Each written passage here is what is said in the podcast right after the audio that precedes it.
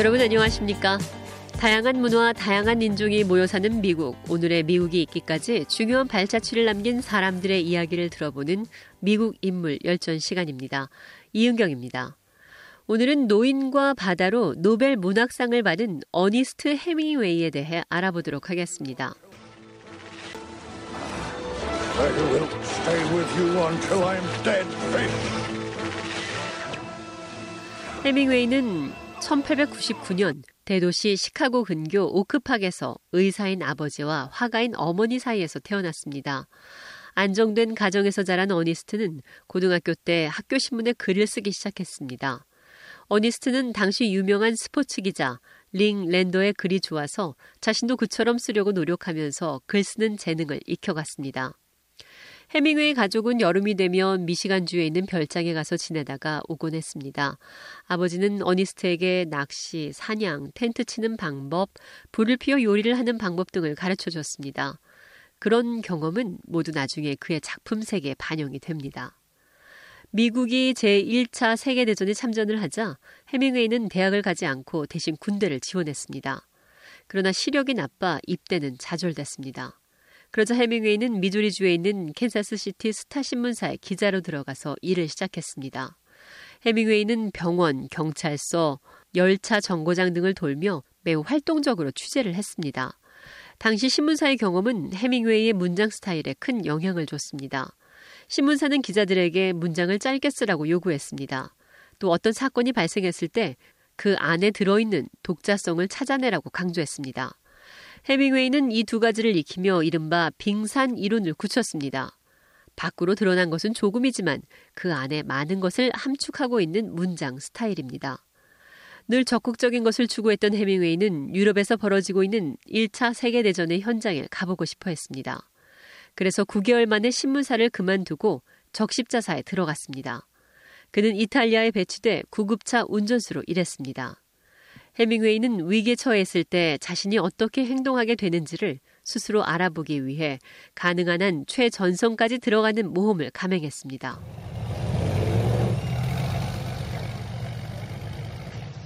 그러다가 어느 폭파 현장에서 200개의 파편이 다리에 박히는 중상을 입었습니다.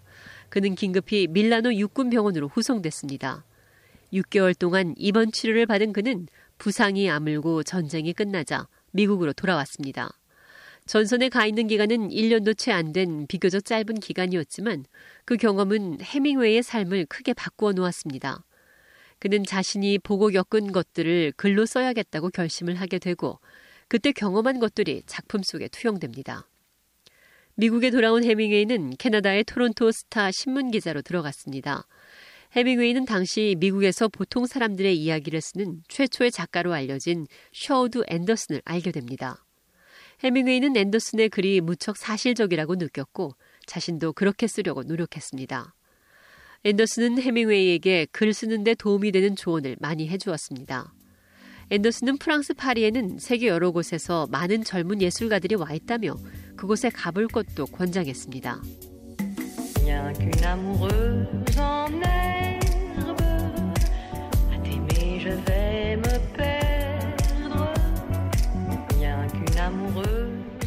해밍웨이가 헤들리 리차드와 결혼한 후 토론토 스타즈는 그를 유럽 특파원으로 발령했습니다. 이들 부부는 1921년 파리로 갔습니다.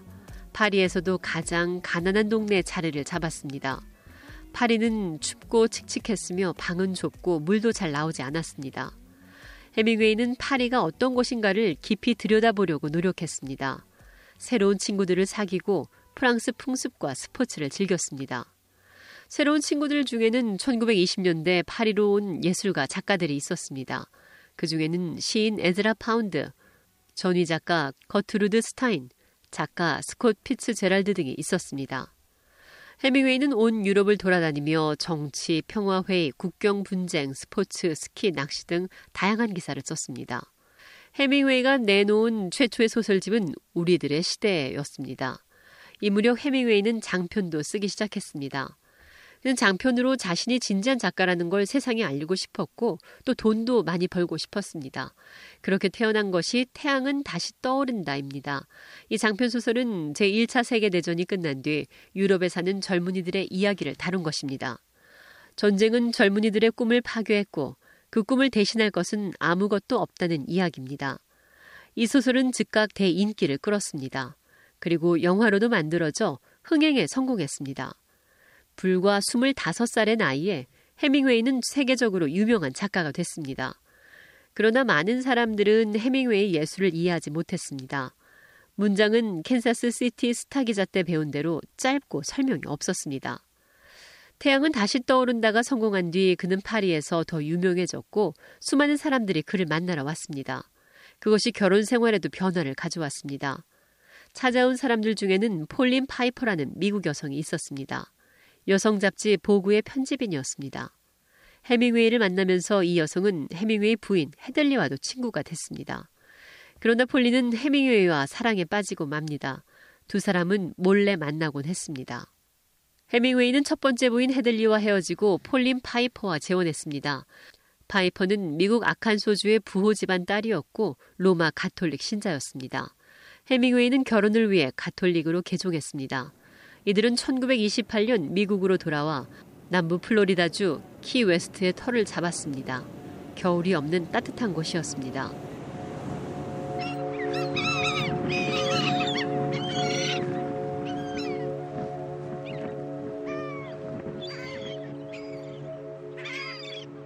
헤밍웨이의 키 웨스트 생활은 행복했습니다.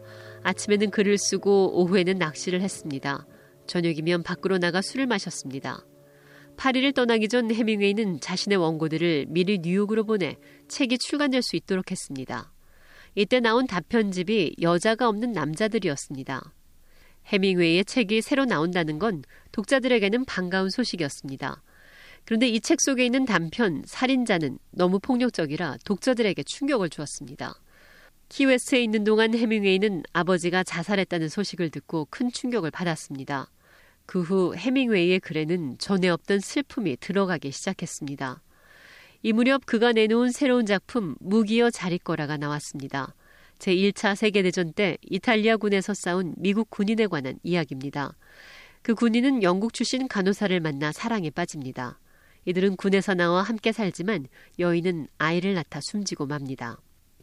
이야기 속의 장면들은 해밍웨이가 이탈리아 전선에서 군 트럭을 몰 때의 경험을 살린 것이었습니다.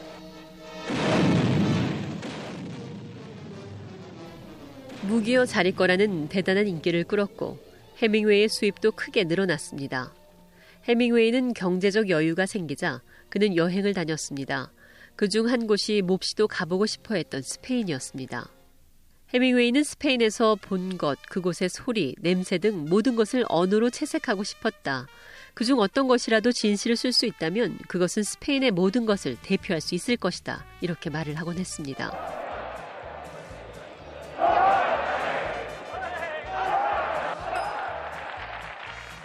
그런 노력의 결과로 나온 것이 오후의 죽음, 스페인의 전통 스포츠인 투에 관한 이야기였습니다. 해밍웨이는 글 쓰는 것이 예술이듯 투도 예술이라고 믿었습니다.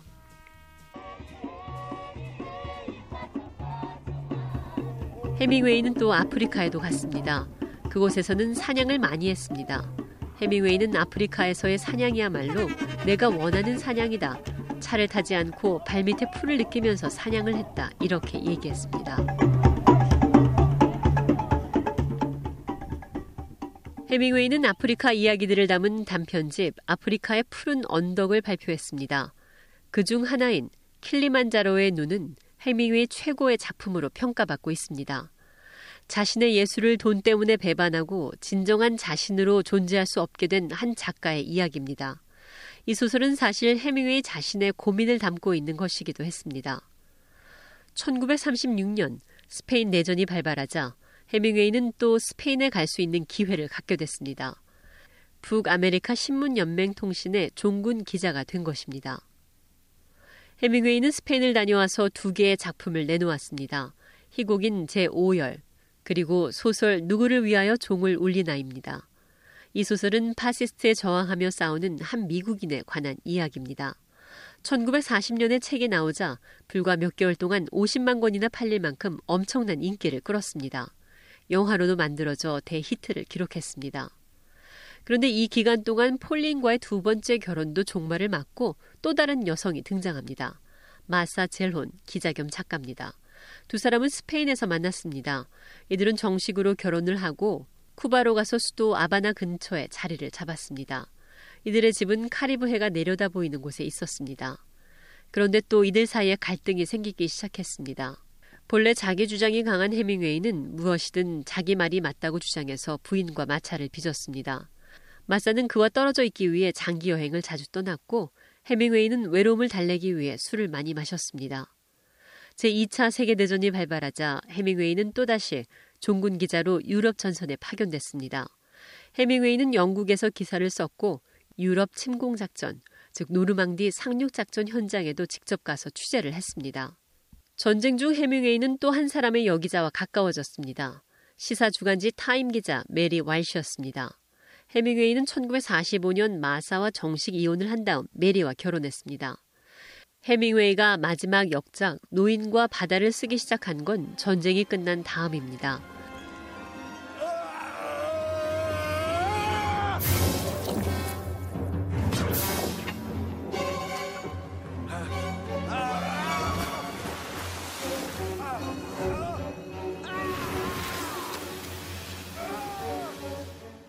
이 작품은 자연에 굴복하기를 거부하는 쿠바의 한 늙은 어부에 관한 이야기입니다. 해밍웨이는 나는 어부의 경험이 독자들의 경험이 될 수 있도록 정말로 실감나게 이야기해주고 싶었다고 말했습니다.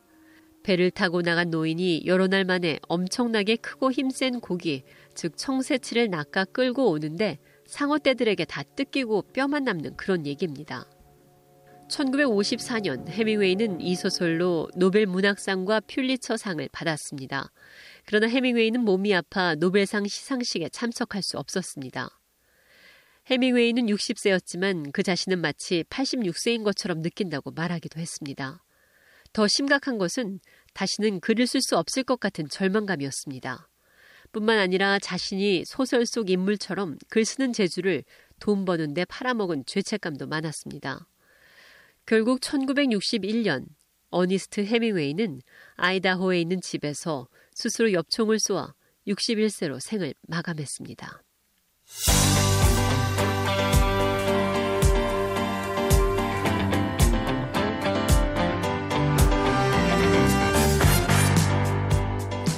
다양한 문화, 다양한 인종이 모여 사는 미국.